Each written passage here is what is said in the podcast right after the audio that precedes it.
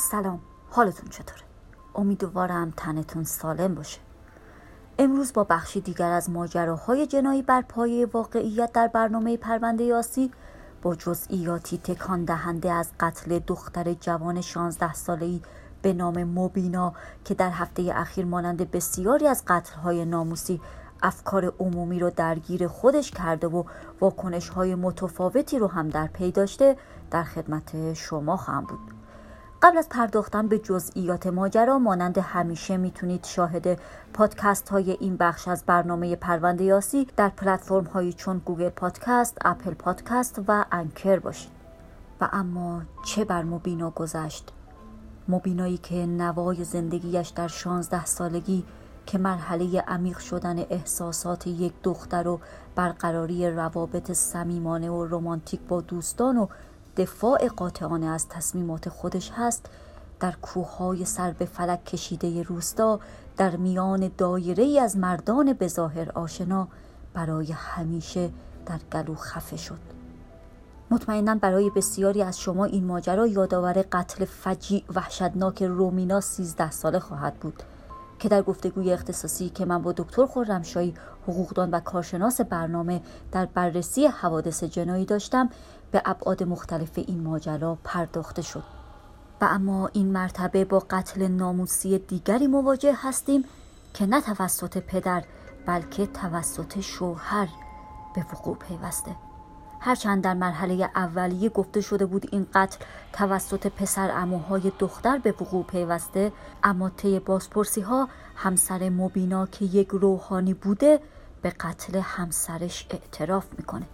یکی از بستگان نزدیک مبینا در مورد جزئیات این ماجرای تلخ چنین گفته: زمانی که مبینا فقط دوازده سال داشت، پسری از اهالی روستا به خواستگاری اون اومد، اما چون این پسر بیکار بود، خانواده مبینا با ازدواج اونها مخالفت کردند.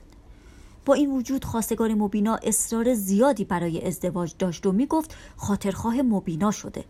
ظاهراً مبینا هم به او علاقه پیدا کرده بود، اما نهایتاً خانواده‌اش با این ازدواج موافقت نکردند. در همین احوال بود که پسر عمه مبینا به خواستگاری اون اومد. خانواده عمه مبینا با ازدواج اونها موافق نبودند، اما مادر مبینا به دلیل اینکه پسر عمه مبینا روحانی بود، تمایل زیادی داشت که مبینا با او ازدواج کنه. به همین خاطر بالاخره مبینا با پسر عمه خودش ازدواج کرد. بعد از ازدواج اونها، خواستگار قبلی به شوهر مبینا گفته بود که به مبینا علاقه داره و میدونه که دل مبینا هم پیش اونه، و بعد گفته بود که زندگیتون زندگی نمیشه. بعد از اینکه مبینا ازدواج کرد، برای زندگی به تهران رفت. شوهرش هم کار میکرد و هم درس میخوند. یک بار مادر مبینا برای دیدن دخترش به تهران سفر کرد و چند هفته‌ای هم در کنار اونها بود. مدتی بعد از اینکه مادر مبینا به شهرستان محل زندگی خودشون یعنی لرستان بازگشت، مبینا هم از تهران برگشت و قرار شد در طبقه بالای خانه پدر شوهرش در همین منطقه به زندگیش ادامه بده. مدتی بود که در روستا زمزمه‌هایی از رابطه مبینا با خواستگار قبلی شنیده می‌شد. حتی ادعی می‌گفتند که مادر مبینا وقتی در سفر به تهران متوجه ارتباط رابطه دخترش با خواستگار قبلی شده، او را به روستا آورده تا در خانه پدر شوهرش زندگی کنه. اما این حرف‌های علنی به گوش خانواده مبینا نرسیده بود، چون اینجا چنین حرف‌هایی بین طایفه‌ها ممکن منجر به اسلحه کشی بشه. تا اینکه حدوداً یک هفته قبل از حادثه، یک شب چند جوان روستا که پسر عموهای شوهر مبینا بودند به پدر شوهر او گفته بودند که جوانی را در حال ورود به خانه مبینا دیدند.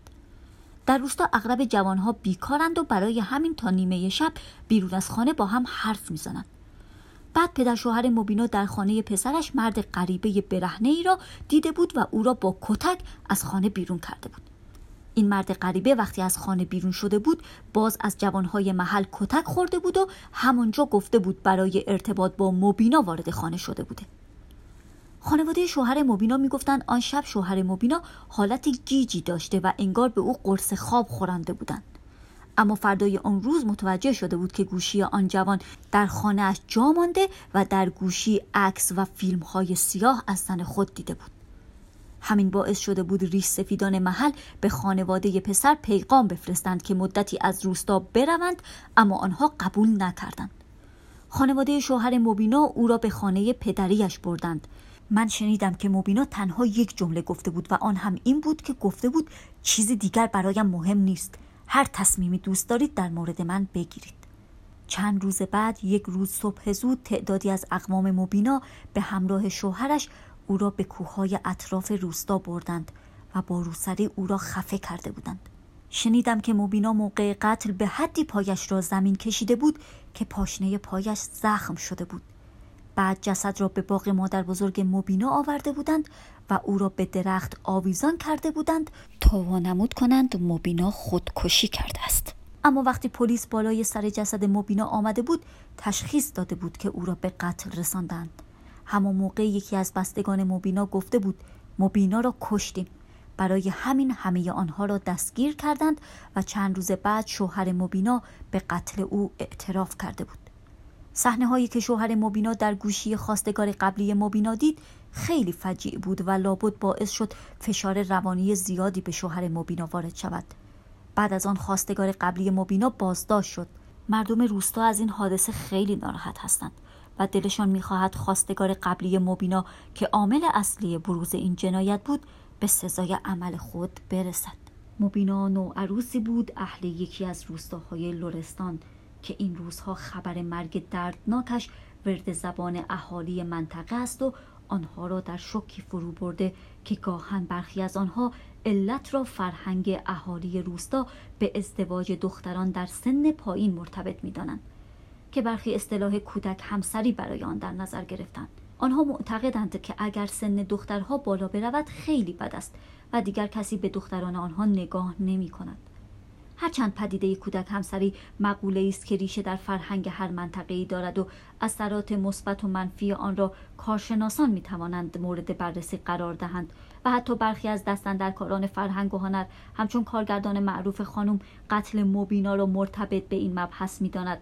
اما به نظر بنده آنچه که در این ماجرا دیده می شود فراتر از اثرات کودک همسری است و امیدوارم که نه تنها اهالی این روستا بلکه من، شما و تمامی افرادی که در منطقهشان با این نوع قتل‌ها مواجه هستند وقتی از شوک چند روزه بیرون آمدند به این هم فکر کنند که چه کنیم که دیگر شاهد این حوادث تلخ نباشیم.